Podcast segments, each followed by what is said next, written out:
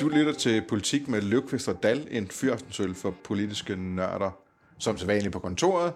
Den her gang vil øh, lytterne ikke komme til at opleve øh, afstemningsklokker, der ringer undervejs. Vi har jo også sådan en øh, alarmting på kontoret, som, som ringer kommer med en anden lyd, når man skal ned og stemme i Folketingssalen. Ikke? Ja, det bimler og bamler, når det er, du øh, skal være opmærksom på, at nu skal du skynde dig ned og se, Ja. hvad de stemmer. Fordi nogle gange sidder der også folketingsmedlemmer i, i det kontor, altså i nogle valgperioder sidder der folketingsmedlemmer i det kontor, vi sidder på herovre i Provianthuset. Altså, Ja. For eksempel har Morten Marinus siddet her, der besøgte os på kontoret for nylig. Ikke? Ja.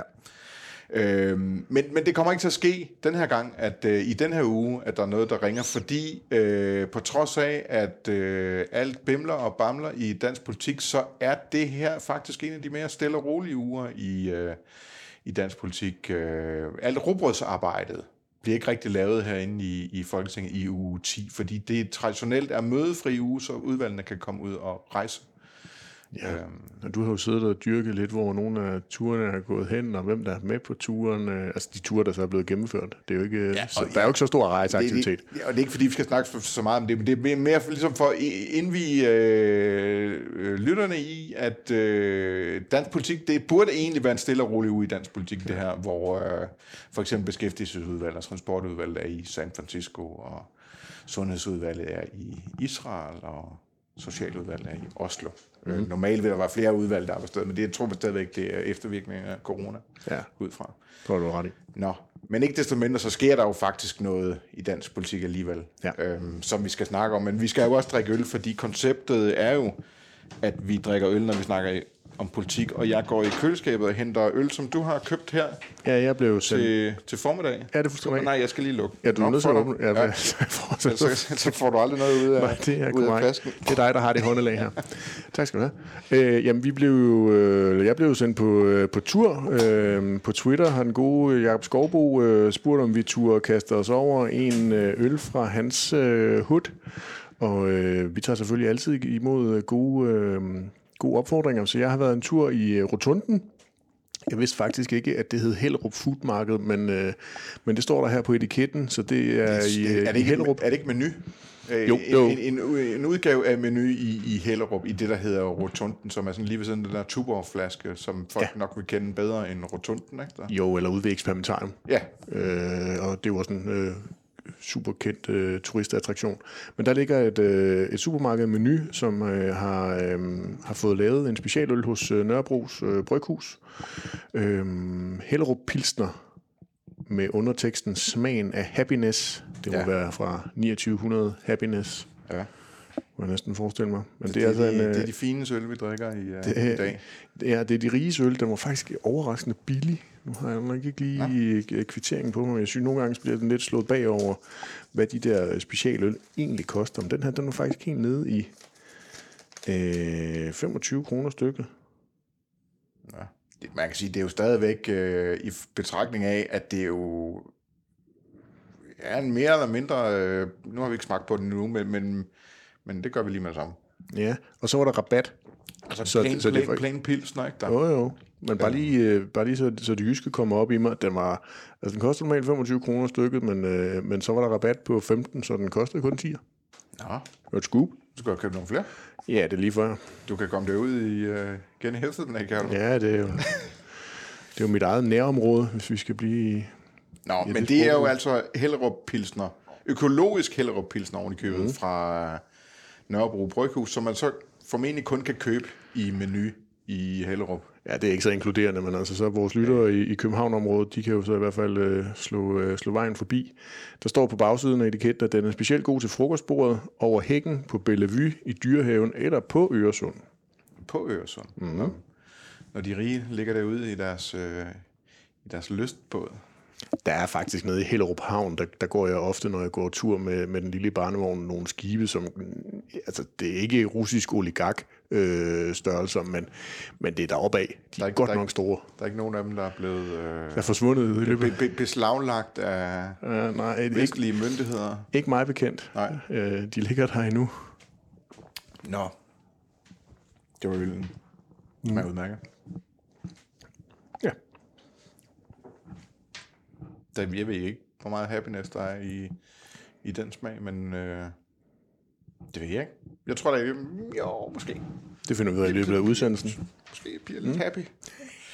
Nå, vi skal også snakke politik, og øh, den her uge skal vi selvfølgelig snakke om det store nationale øh, sikkerhedskompromis, der blandt andet inkluderer en, øh, en folkeafstemning. Vi skal tale om det øh, sikkerhedskompromis betydning for Varde. Ja. Og øh, så skal vi snakke om øh, konservatives fredag den, ikke den 13. desværre, men, det men fredag den næsten 4. sådan. Det burde næsten have været fredag ja. den 13. Så havde de haft en god forklaring i hvert fald på, skete- hvorfor det, hvad der, hvad der skete der. skete ting og sager for konservative fredags i hvert fald. Det, det øh, kommer vi ind på i det sidste emne. Hvis du også er lige så digital som Kasper Dahl, så kan du faktisk tegne et digitalt abonnement på Avisen Danmark. Hver dag får du de vigtigste historier fra hele Danmark, inklusiv politiske analyser og interviews fra Christiansborg. National sikkerhedskompromis. Øh, der er en masse penge i det. Altså Putin har dybest set øh, øh, tilført øh, energi til den danske sædelpresse. Ja, eller lagt et dræn ind i den øh, danske statskasse, kan man sige. Ja, det kan man også sige. Altså, Øh, man kan sige, med, med, med, det bliver jo finansieret, lånefinansieret dybest set, som er jo handler om at udstede obligationer, og dybest set er en pangdang til at bare at trykke flere penge? Der. jo. Øhm, så, så det, er ikke, det er ikke helt galt øh, at sige, at han har sat gang i sædelpressen. Men det, det vi fo- fokuserer på i det her nationale sikkerhedskompromis, øh, i vores snak, lige i, i den her del af programmet i hvert fald, det er øh, folkeafstemningen. Vi skal stemme om et af de fire forbehold, og det vil altså sige, at vi skal ikke stemme om euro, og vi skal ikke stemme om retsforbehold, og vi skal ikke stemme om unionsstatsborgerskab. Nej. Men vi skal stemme om forsvarsforbeholdet. Ja. Det har du skrevet lidt om ja. I en Du artikel. kigger lidt skeptisk på mig. i en, i, i en artikel i avisen. Du giver, øh, du giver avisen øh, Danmarks øh, læser fire grunde til, at den her øh, folkeafstemning bliver giftig for. Ja. Mette Frederiksen. Ja, altså øh, det, er jo, det er jo partierne bag det nationale kompromis, der har øh, besluttet, at vi nu skal have en, en folkeafstemning, og, og der er de jo fem partier, og Socialdemokratiet er selvfølgelig et af dem. Det er de gamle partier, ikke? Og normalt vil man sige, at de gamle partier, det er konservative, Venstre, Socialdemokratiet, Radikale.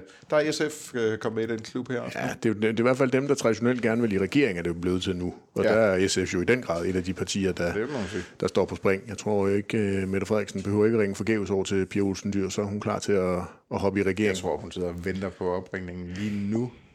Og indtil den kommer. De har i hvert fald gjort med, med, med både Radikale og SF har i hvert fald gjort sig øh, regeringsduelige ved at være med i, i det her nationale kompromis. Øhm, og, og der er jo ingen tvivl om, at det er øh, øh, ikke en, øh, en folkeafstemningsrose, der er vokset i Mette Frederiksens have, at vi nu skal til stemmeurnerne den øh, 1. juni og sætte et kryds ved enten ja eller nej til det her øh, forsvarsforbehold. Det er noget, som øh, Jakob Ellemann, Venstres formand, øh, og Sofie Karsten Nielsen fra de radikale, de, især de to, der har, Er dem, har der har båret mest offensiv på Ja, ikke? det er dem, der har båret det ind til og forhandlingsbordet. får det til at se ud som om, at, at de måske har presset Mette Frederiksen til det, men, men det, det ved vi ikke. Det ved om, vi. Om det er sådan, det er, vel? Altså, Nej, altså, øh, sådan som jeg har hørt udlæ- udlægningen, så, så stod øh, en afstemning om forsvarsforbeholdet allerede i det første udkast udkast til, øh, til aftaletekst, som partierne de fik der i, i løbet af, af slutningen af, af sidste uge. Så på den måde har det jo været øh, noget, Mette Frederiksen var bevidst om, hun var nødt til at give de her partier for at få dem til at være med på alt det andet, som hun meget hellere vil have, nemlig øh, en, en fast aftale om, hvad er det for nogle udgifter, og hvordan øh, skal vi finansiere dem, ikke mindst til forsvaret de næste 10 år. Det har været vigtigere for Mette Frederiksen, end det der forsvarsforbehold. Ja. Og det, der så blev, blev lagt arm og om det er jo ikke ved så frygtelig længe siden, hun har sagt, at de der fire forbehold, det er jo grundpillerne i dansk øh, EU-politik. Og det tror jeg faktisk, hun stadigvæk mener. Altså, jeg tror oprigtigt ikke, at hun har noget som helst behov for, at øh, det der øh, forsvarsforbehold skal til afstemning, udover hun selvfølgelig har haft et behov for at sælge en, en afstemning ind i den her aftale, så, så de andre partier også kunne se, at Socialdemokratiet øh, gav sig på det her område. Øhm, hun, det, der angiveligt blev forhandlet om inde ved, ved, ved forhandlingsbordet, var, øh, at der skulle en dato på allerede når de offentliggjorde aftalen. Det var Mette Frederiksen det ikke så, øh, så parat til. Hun var mere parat til at give hende en, øh, en tidsramme for, hvornår hun skulle udskrive, øh, udskrive den her folkeafstemning. Men nu blev de så enige om, at det skulle være øh, onsdag den 1. juni. Ja. Øh, det, det, de fire grunde, jeg ligesom lister op, som, som jeg synes gør, at det er, er giftigt, det er til at begynde med, altså forklaringen, som du også var inde på. Hun har altså helt indtil nærmest, at, at, øh, at russerne gik ind i, øh, i Ukraine, været rejsende i en historie om, at de fire danske forbehold aldrig nogensinde har været noget problem. Øh, I hvert fald ikke i hendes tid som, øh, som minister. Hun har aldrig siddet til et møde i Bruxelles, hvor hun er blevet bedt om at gå ud af døren, fordi Danmark har et forbehold på et af de her områder. Øhm, hun har sagt, at det var grundpillen, præcis som du sagde, i, i den danske øh, europapolitik, og hun har lagt op til, at der skulle laves en europapolitisk aftale senere på året, hvor det også var det indtryk, vi måtte få, at der skulle der, skulle der ikke være en, øh, en afstemning om, øh, om forbeholdet, i hvert fald ikke i det udkast, som hun ville komme med fra regeringens side. Så kan det jo godt være, at de andre partier vil forsøge at forhandle det ind, og det er jo så det, de jo så i hvert fald har fået på, på nuværende tidspunkt allerede med, med den her afstemning. Så, så, så selve forklaringen, synes jeg, giver hende et stort problem med, hvorfor er det lige præcis præcis nu, altså 1. juni, at danskerne skal ned og stemme. De vil den er jo, jo nemt nok at gennemskue forklaring. Ikke? Den, den virkelige forklaring, det er, at hvis det nogensinde, hvis det nogensinde skal blive et ja, så ja. er momentum der nu. Ikke? Der, hvis man jo. kan få et ja nu, så kan man aldrig få et ja. Nej, og det er jo det er du sandsynligvis fuldstændig ret i, og det er jo så på grund af krigen i øh, Ukraine, og at øh, danskerne kan være skræmte af det, at der er krig så tæt på os i, øh, i Europa. Og det er jo også det, nej-kampagnen allerede nu er i gang med at sige, at øh, ja-siden forsøger at skræmme danskerne til at komme af med det her forbehold, og det ikke er den rigtige måde at gøre det på, at man ja, øh, burde... de udnytter følelser i befolkningen osv. Det, har jo, det, det er jo især DF, der har fremført det synspunkt. Ikke? Ja. Der kan man godt faktisk, hvis man vil være ihærdig, måske finde et par eksempler på, at DF tidligere har udnyttet følelser i befolkningen til at komme igennem med noget. Det tror jeg godt. Det, ja. det kan Google godt uh, hjælpe os. Det der med, at det skal være et beskidt træk, det, det, det, det, det tror jeg godt, vi kan parkere. Det er sådan, den politik er, ikke? Der, og jo. det benytter alle partier sig af. Ja, men jeg synes, der er noget i forklaringen, der, der halter, og som ja-kampagnerne i hvert fald er nødt til at, at arbejde med frem mod 1. juni. Altså, de er nødt til at komme op med nogle konkrete, gode årsager til, hvorfor danskerne skal stemme ja til det her. Det... Lige nu er det meget principielt, ikke? Der, jeg skrev ned, noget, ned, ned, ned, ned, ned, hun sagde ved, øh, var det på pressemødet, tror jeg det var, øh, det der med, at øh, det, at, der, at man må nærmest forstå, at der ikke kommer nogen konkrete grunde, som ligesom spiller ind i den der købmandsmentalitet hos, hos vælgere, men at det handler om, hvem vi er, og hvem vi vil være, og hvem vi vil være det sammen med. Ikke der? Altså jo. sådan, sådan rent øh, sådan principielt udgangspunkt, hvor det ikke... Øh, hvor det ikke er afgørende, om det betyder, at man så kan være med i den der øvelse i Ukraine, eller noget piratbekæmpelse nede i, i, ved Afrikas kyst eller noget. Ikke? Der. I TV2's partilederdebat øh, tirsdag aften, der tror jeg også, hun sagde, at det var en værdi. Altså, at det var, mm. det var det, der ligesom skulle gøre, at, at vi skulle gå ned og stemme ja, at det handlede ja. om, om værdifællesskabet og det at komme, komme tættere på, øh, på EU. Og det kan sagtens være, at der er øh, 50 procent øh, lidt mere gerne end, øh, end øh, af danskerne, som fra ja-siden øh, synes, at, øh, at det er den rigtige årsag at gøre det.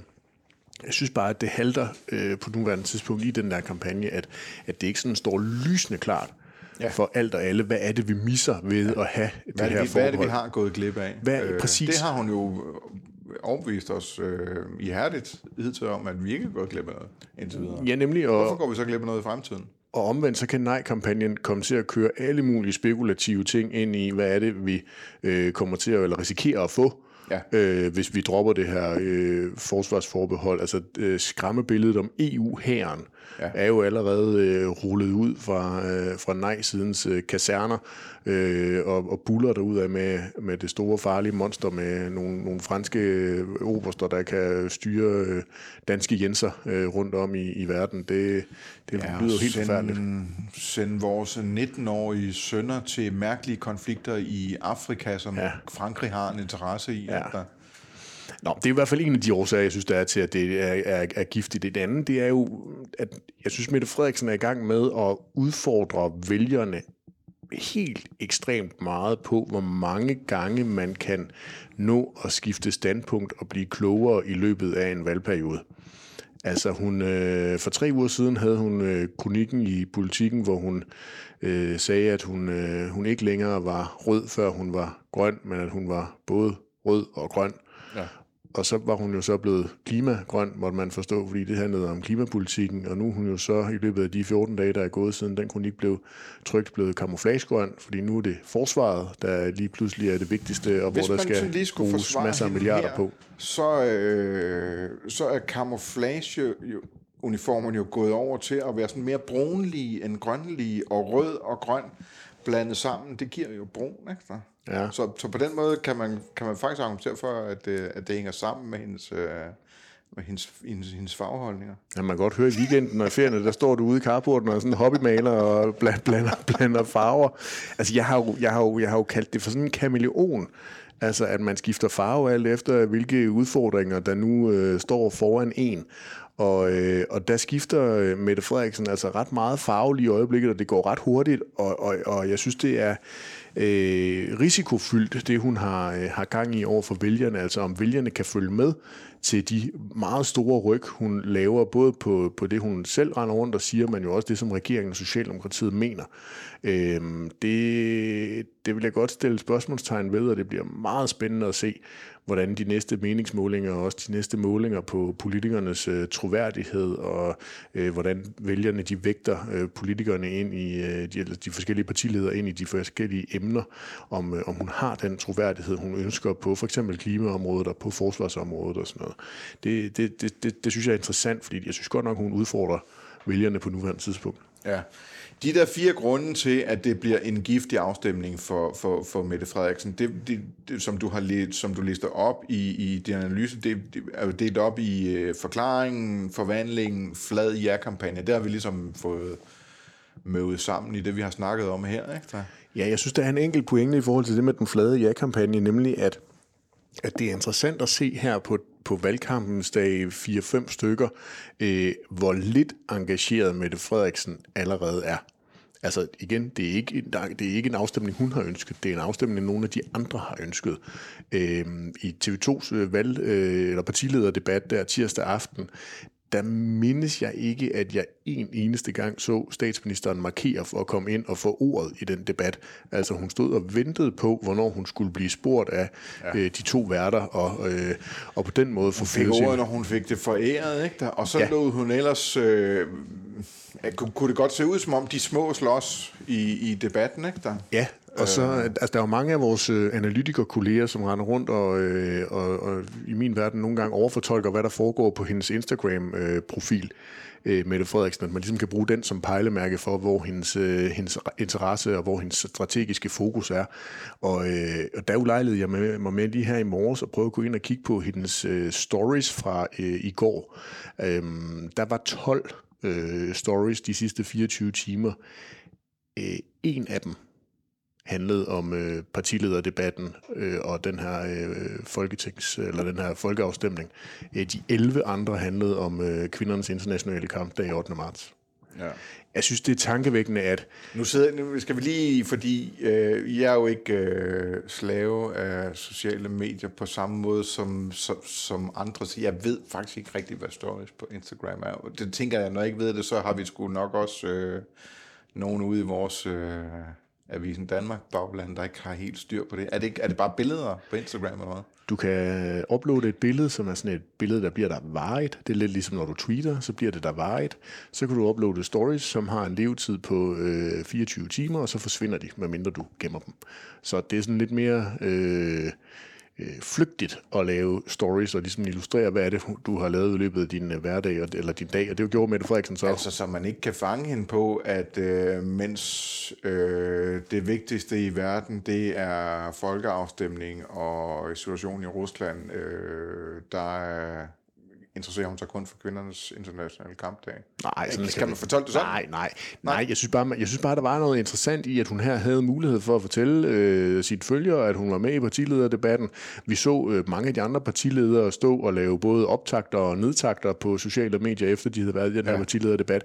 Statsministeren havde til synligheden ingen interesse i på sociale medier at gøre noget som helst opmærksom på, at, at man kunne høre hende øh, tale om øh, det nationale kompromis, og herunder også folkeafstemningen om, om EU-forsvarsforbeholdet.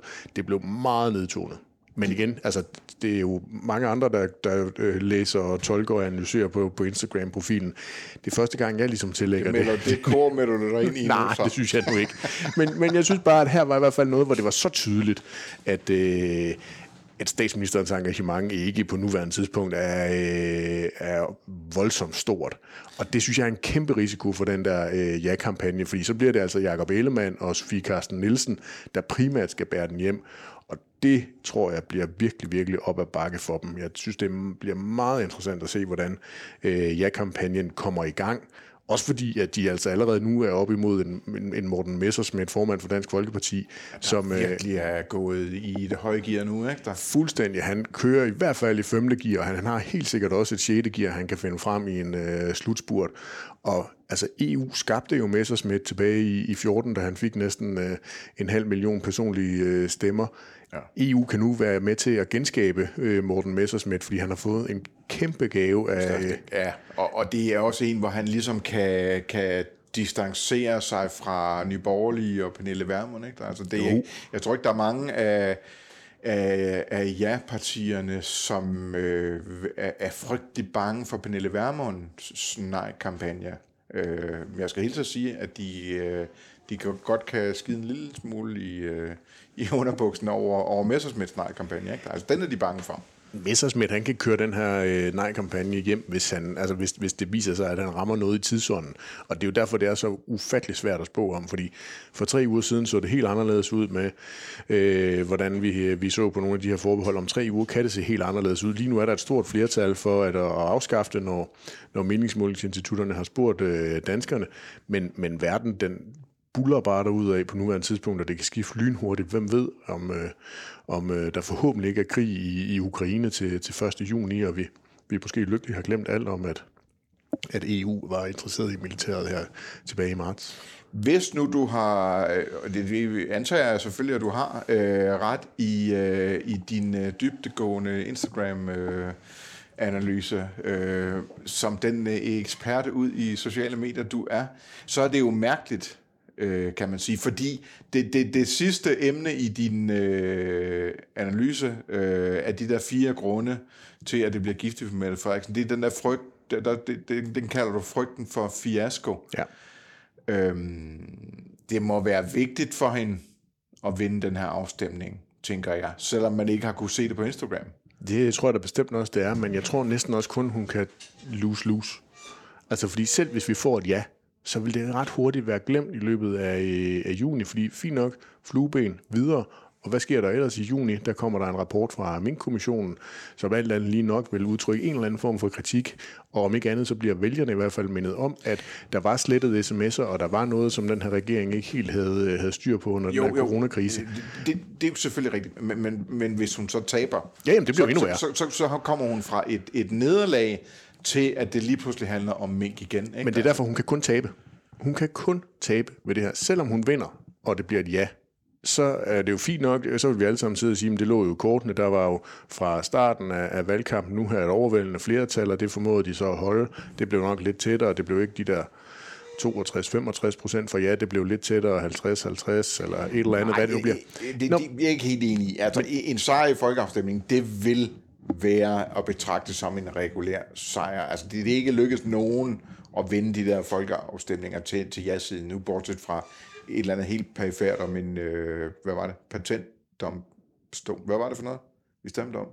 Ja, det er rigtigt. Der var et eller andet. Der, der, der, der er vundet en af de der afstemninger. Ja, men, det, men, det er, men det er du ret i. De, de andre er så til gengæld faldet med, med, med et brag, vil mange jo sige, og også netop det den der kurve med, at der var flertal, da man udskrev det, og så viftede, ja. eller skiftede det i løbet af valgkampen. Det jeg bare siger, det er, at en sejr er noget, som Mette Frederiksen ville skulle arbejde enormt hårdt for at kunne bruge positivt, mens det nederlag vil klæbe til hende. Det gør det bare. Det, vi så det tilbage i øh, 2000, da Poul Nyrup havde udskrevet valg til euroen. Han fik et nej, og så skulle han udskrive et valg i, i løbet af et år efter, øh, hvor han jo tabte til, øh, til Anders Fogh. Og noget af det samme kan Mette Frederiksen jo risikere. Altså det, vi kan risikere, Mette Frederiksen kan risikere, at, øh, at historien gentager sig med, øh, med Nyrup og, øh, at få med, med hende og, og Ellemann eller Pape for den sags skyld. Ja. Det er giftigt. Det er i hvert fald giftigt. Det er der ikke nogen tvivl om. Så skal vi til Varde. Ja. Du har fundet en øh, historie øh, fra Jyske Vestkystens øh, Vardesider. Ja. Øh, vi, tager, vi, vi, vi har jo altid et emne, hvor vi tager udgangspunkt i et af de øh, 14 regionale dagblade, som er en del af, af Jysk Fynske Medier, som Avisen Danmark også er en del af. Øhm, og den historie, du har fundet, øh, taler ind i det, vi lige har snakket om her med det nationale sikkerhedskompromis. Øhm, det, den har rubrikken, øh, eller overskriften, som, øh, som, som almindelige mennesker nok ville, ville kalde det. Ikke? Rubrik, det er sådan en rigtig journalistudtryk. Ikke? Mm. Øh, overskriften, en tragisk baggrund, dansk oprustning styrker Varde som garnisonskommune. Ja. Det er fordi, jeg synes, der er mange, mange aspekter i, i det der nationale kompromis, og en af dem er jo, at der, der er rigtig mange penge i det. Der er rigtig mange penge i det, og der bliver investeret 7 milliarder øh, over to år med 3,5 i år og 3,5 til næste år, og så er ambitionen jo så fra øh, øh, skulle jeg til at kalde dem ja-partierne, det er de jo også, men fra partierne bag øh, kompromiset, at det danske forsvarsbudget skal løftes med 18 milliarder ja. øh, årligt frem mod øh, 2033, og man nu skal ja, de der 7 milliarder, det er det, man kalder straks investeringer. Det er sådan en engangs beløb, og, og, og så skal det så bare skrues helt generelt voldsomt op for yes. forsvarets budgetter. Yes, så vi kommer op på at bruge mere end 50 milliarder om året øh, ja. fra 2033. For at ramme de der 2% af BNP, af bruttonationalproduktet. Øhm, og det må jo så inkludere, at øh, væksten i BNP ligesom øh, holder den vækst, som økonomerne forudser. Øh, ja, ja, så er mekanismen jo... Der kan jo ske det, at... Øh, at øh, væksten øh, lige pludselig kommer til at buller det ud af, ikke? og så er det 2% lige pludselig vil være endnu flere penge. Ikke? Jo, og der kan også ske det omvendt. Ja. Det, så sådan det gør en karusel op og ned. Anyways, det de går op i i, øh, i Varde, det er, at øh, lige nu der har de i, det, i Varde-området har de 1310 øh, ansat i, øh, i de forskellige militære institutioner, der, der ligger i det område. Og de, altså, det er en katerne i Varde, det er en katerne ved øvelsesterrænet i Oksbøl, og så er der noget hjemmeværnsskole i Nymindegab-lejren. Ja. ja, lige præcis. Og, øhm, og, og, og det har selvfølgelig enormt stor betydning for, øh, for sådan nogle lokale områder. Den her 13.000 arbejdspladser i Varde, ikke der? Det, det, det batter noget. Præcis, altså hvis der lige pludselig kommer øh, nogle 100 ekstra, eller 1000 ekstra, eller hvad det her det nu kommer 1300 til. 1300 jeg sagde 13.000, ikke? Ja, jo, jo, jeg, ja, jeg, hørte det, jeg hørte det godt, men så tænkte jeg, at uh, happiness uh, havde, allerede havde slået igennem derovre, og du var ved at få, få Jeg har også næsten drukket, jeg bliver nødt til at have en mere. Ja, det, de glider ned, sådan er det. Øh, og det, det, det kan jo få utrolig betydning for nogle af de her øh, områder, hvor øh, vi i dag allerede har øh, militære øh, positioner, eller hvor man i fremtiden er nødt til at, øh, at have det. Øh, så, så det bliver jo meget interessant for nogle af de her lokale områder at finde ud af, hvordan vil politikerne øh, udmynde de her mange, mange, mange milliarder. Det bliver man jo så klogere på i løbet af, af i år allerede, og, og nok endnu mere til næste år, når der kommer et, øh, et forsvarsforlig. Der, der er øh, i, i alle politiske forhandlinger, når der skal uddeles penge og så videre, øh, så er der altid et niveau af lokale interesser i det. Ja, det øh, folketingsmedlemmer, der påvirker deres egen ordfører på området, ordfører, deres ordfører på, på området, som ligesom skal vise, at øh, det nytter noget for Sønderjylland for eksempel, at, at øh, vedkommende er blevet forsvarsordfører eller transportoverfører. Og, og, og lige de her to områder, transport og forsvar, det er jo det er faktisk nogle af de områder, hvor, hvor, hvor de der mekanismer træder aller tydeligst i kraft i, i de der forhandlinger. Ikke? Der, jeg er helt 100 på, at der er nogle københavnske lobbyvirksomheder, som allerede nu er i gang med at forsøge at se, om de kan få nogle kommuner ind som ja. kunder igen. Det kørte allerede dengang, der var snak om kasernelukninger, hvordan ja. det var, der blev lobbyet for, at det skulle være nogle af de andre kaserner end lige en, ens egen kaserne, og tilsvarende vil der nu komme til at være masser af lobbyarbejde på det her område for at få nogle flere øh, arbejdspladser, og nogle flere værnepligtige og nogle flere øh, øh, jenser ud i, øh, i de kaserner og de bygninger, man allerede har, som står klar, eller at der skal bygges nyt. Ja, det er jo en ting, man altid kan have fornøjelse af at holde øje med, når der sådan sker nye øh, udviklinger i politik og i verden, sådan, mm. hvem tjener penge på det her. Ikke? Så, øh, og det gør, våbenindustrien kommer jo virkelig til at tjene kassen på, på det, der sker i øjeblikket, men, øh, men det er rigtigt, der er også nogle, øh, der er også nogle københavnske lobbyvirksomheder, der, skal, der får noget i ordrebøgerne nu. Ikke? Yes. Kasper, vi så Søren Pape, han øh, stod sammen med øh, de fire andre partiledere, der søndag aften har præsenteret det nationale kompromis. Ja. Øhm, men, men inden da... Eller Søren Peppe, som, øh, som Søs Marie Serup kalder ham. Ja, det gjorde hun i nogle tweets med den der tv-partileder-seance der. Det var noget meget underholdende. Ja. Øhm, jeg ved ikke... Ja, lad os lad, lad, lad den ligge. Men, men, men Pape har jo... Der ramte han bolden, kan man sige. Han sørgede for at være med, og, øh, og han... Øh, han ja, kom, han kom med ind med forhandlingsbordet.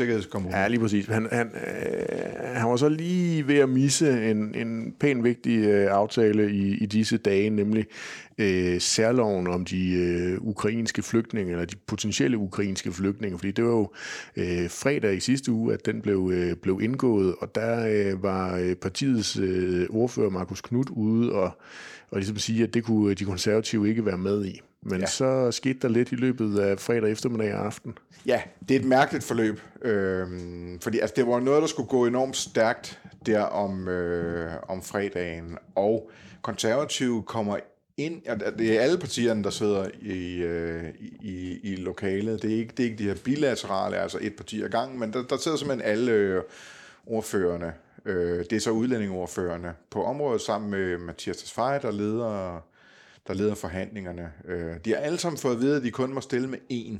Mm. Så han har ikke kunne få Pape med ind, hvis han gerne ville øh, have, have, have far til ligesom at godkende hans beslutninger. Øhm, det skal sige, Venstre, de øh, skede så højt og flot på, på, på, på de formaninger om, at man kun måtte komme med en, så de stillede både med Mads Fugled og Morten Dalin.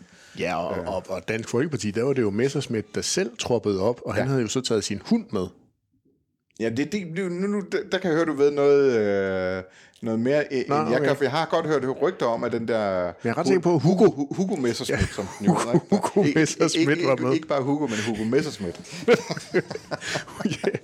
Jeg har hørt, at Hugo Messerschmidt også var med ved, øh, ved, ved forhandlingsbordet. Den, uh, han, du har ikke lykkedes at finde pasning til, til den på gangen. De er selvfølgelig også blevet nogle færre dernede på, den, uh, på gangen ved Dansk Folkeparti ja. til at passe de der hunde. Nå, vi, vi, det, det Ja, øh, altså der, der, der, de her forhandlinger, det skal gå, det skal gå forholdsvis stærkt. Øh, der er ikke, øh, man, man, de forhandlerne får ikke tid til at, at ligesom gå tilbage og klire tingene med, med deres folketingsgruppe, eller gå tilbage og få nogle af deres politiske konsulenter til at ligesom kigge på papirerne og, og så videre. Øh, så Markus Knud bliver, øh, som det ser ud, øh, fanget lidt i sådan en, en, en kattepine, øh, hvor han ikke rigtig selv tror på, at det er rigtigt for partiet at være med i den her særlov for ukrainer, fordi han har set et papir i forhandlingerne, som viser, jeg tror nok, det er i omegnen af en, at der er en million af Ukraines 44 millioner øh, indbyggere, som er der, som, som ikke er ukrainere, øh, men som er folk, der er der på øh, permanent ophold, eller noget, der minder om, om det, vi kender som permanent ophold i, i Danmark. Og så har han så set det specificeret ud på, de, de folk, der er på det her permanente ophold, hvilke lande kommer de fra. Og der er så i overkanten af 10.000, som kommer fra Iran, Irak, Afghanistan og Syrien. Øhm, så bliver han bange for, at alle de der 10.000, øh, de så lige pludselig kommer væltende til Danmark, øh, og, og siger, så er konservativ ikke med i aftalen, og han får trods alt lov til at komme ud og ringe til Søren Pape øh, undervejs, og får, øh, får Pape med på den melding, at så er konservativ ikke med i det her. Øh, og det er på mange måder paradoxalt, fordi Markus Knudt var jo den mest offensiv, og den, den der var hurtigst ude på og ville lave særlov for ukrainer og, og åbne grænserne for, for ukrainske flygtninge. Ja, det skal jo så også lige sige, at de to andre partier, som ikke ville være med i det, det var jo Nye Borgerlige og Dansk Folkeparti, så det var altså ja. de to partier, konservative, de stillede sig ved siden af i nogle timer. Ja. Fordi så skete der jo, efter at aftalen var, ligesom var præsenteret, så bullerede det jo løs på sociale medier, hvor folk forsøgte at få en forklaring på, hvorfor at øh, det måske kommende statsministerparti ikke kunne være en del af øh, ja. den her uh, særlov. Ja, og Markus Knudt kommer ud og skriver et, uh, et tweet om, hvorfor de ikke er med. Øh, og man, der er mange, der ligesom har tolket det her, den, den, den her proces som om, at øh, Markus Knudt har kørt ene gang, og måske har han misinformeret Søren Pape, så, så, øh, så det, altså, så, så det er Markus Knud, der har lavet fejlen, og, og, og det ikke er Papes bold, og, der, der er svigtet her. Men altså, alt det her, der er foregået, altså for eksempel det tweet, han skriver, det er, det er ikke et, han, han bare selv skriver. Altså, der, der er så flere mennesker i partiet ind over, øh, hvordan det der tweet skal ud. Altså, så, så, så vi har ikke at gøre med en, en, en, en solo-rytter her. Øh, det, det er ligesom partiets beslutning, det der sker.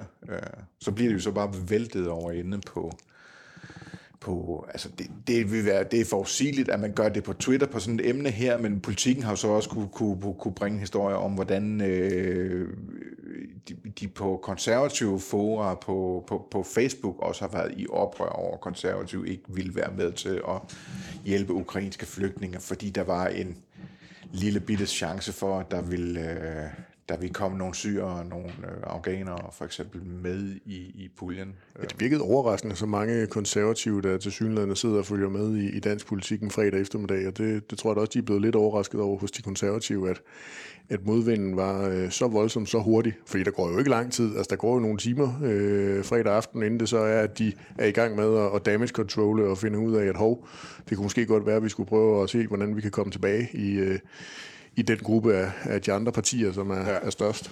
Altså, det, det første, jeg ser på Twitter, det er jo, Mette Abelgaard er ja. ude og, og ligesom trække i land og sige, nu vil konservative stille et ændringsforslag. Øh, jeg tror, at det der ændringsforslag, det går ud på, at, øh, at, at særloven kun gælder for ukrainske statsborgere og ikke for andre EU, der har ophold øh, godkendt permanent ophold i Ukraine, men, men, men det vil der ikke blive flertal for, mm. øh, og så kommer de til at stemme for særloven lige ja. Så det ligesom er, er, er, er hjemme igen. Ja, de prøvede at lave en landingsbane. Ja, og, og, og, og, og den, den er så kommet efter, at Søren Pape på et tidspunkt har sendt en mail ud ja. øh, til, til, til folketingsgruppen, tror jeg det er, om at... Øh, at, øh, at det her vil der blive rettet op på. Fordi ja. der har også været folk i Folketingsgruppen, som synes, det så, øh, det så mærkeligt ud. Øhm. Jeg synes jo, det er sådan lidt, lidt bekymrende for Søren Pape, hvis det er, at øh, han gerne vil ind og være, øh, ja. vil være høvding ja. i, øh, i det her land. Altså det er meget have statsministeriet. Ja. Altså, der, der, der, jeg synes, der, der er mange, der har haft travlt med at sige, at Søren Pape har kørt friløb, og øh, han er kommet nemt til succes. Og sådan noget. Det, det er jeg helt uenig i. Ja. Øh, fordi jeg synes faktisk, en af de mest vanskelige discipliner i dansk politik, det er at lade være med at begå fejl. Ja. Øh, det har han været sindssygt god til. Netop at have boldøjet hver gang. Lad være med at ramle ind i, i sådan nogle ting, der bare ser mærkeligt ud. Ja. Det har så svigtet fuldstændig den her gang. Ikke? Ja. Det er en regulær fejl, de har begået. Ikke? Der, øh, som har fået dem til at se dumme ud i deres bagland.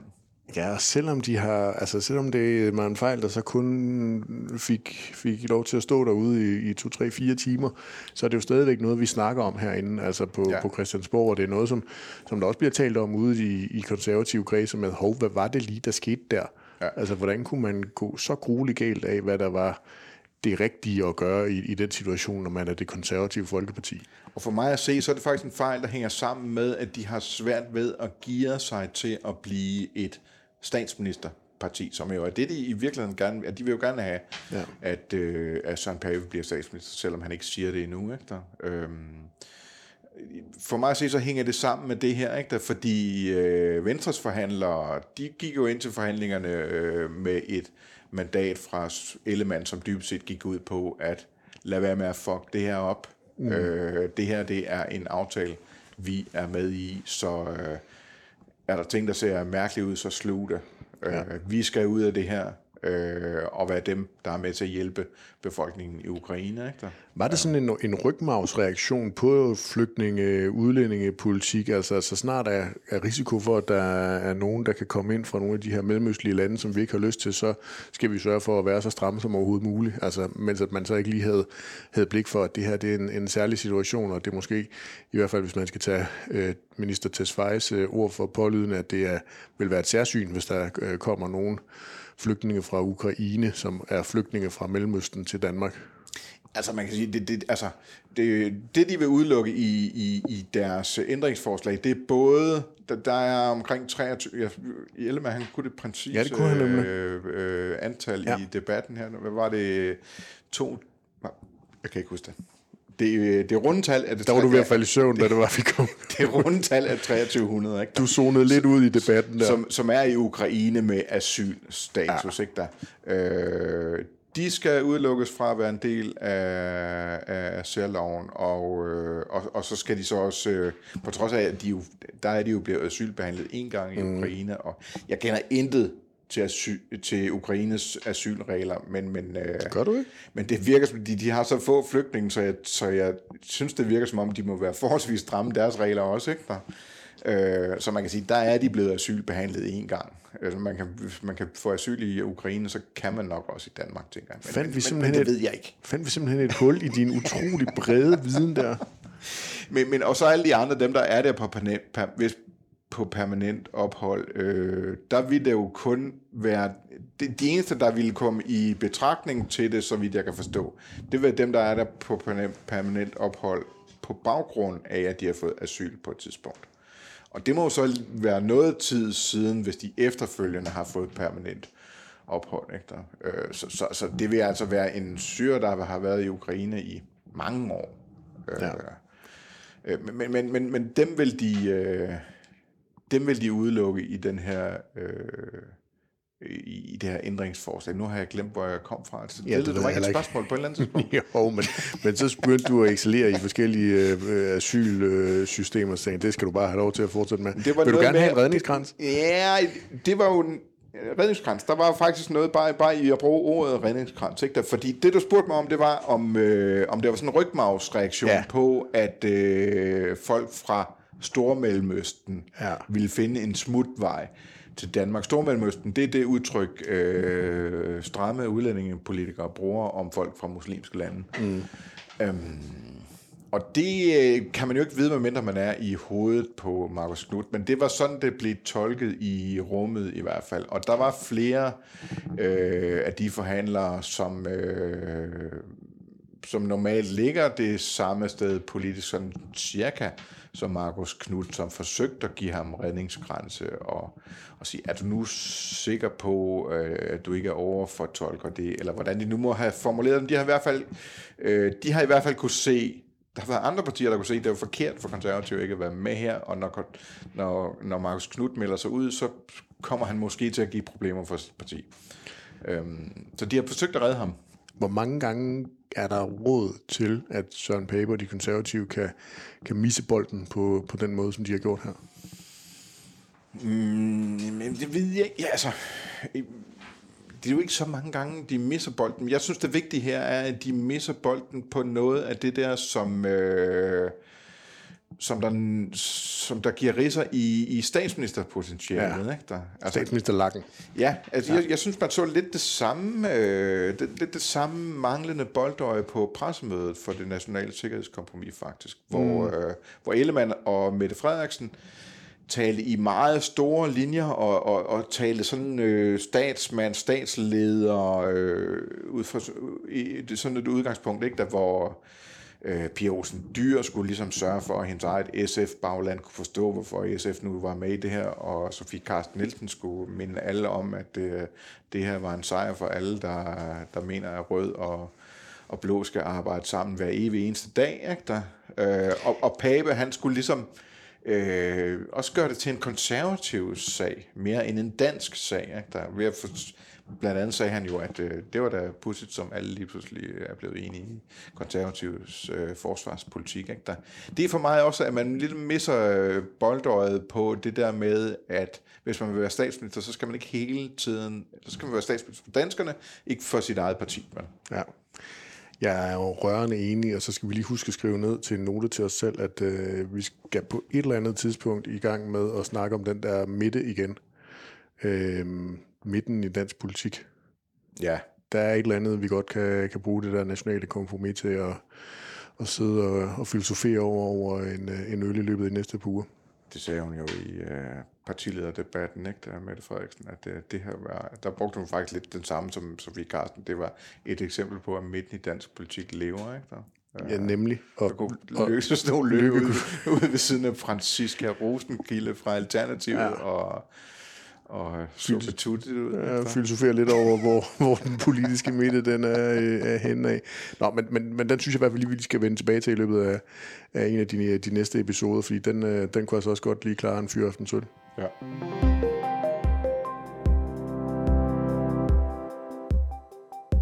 Skål. Skål. Nu tømte jeg øh, glasset for den her Hellerup, Hellerup Pilser. Smagen, ja. af, smagen af happiness. Igen tak til Jakob Skovbo for, øh, for tippet, hvis der er andre lyttere derude, der har, øh, har gode bud til øl, vi skulle kaste os over, så tøv endelig ikke med at hive fat i os. Så det, må vi... de, det må de meget gerne gøre, ja. og de kan jo også... De kunne jo også for eksempel sende os nogle øl. ja. nu, nu snakker vi ikke sponsorat, det er jo ikke sådan, nej, nej, nej, vi skal nej, nej. have beklikket vores uafhængighed af, nej. at bryggerierne vælter ind over os, men øh, tager altid imod en græsøl. Der er god plads i køleskabet. ja. og det, på den måde der blev vi faktisk færdige med øh, politik med Løvqvist og Dal i øh, uge 10. Tak fordi I lyttede med.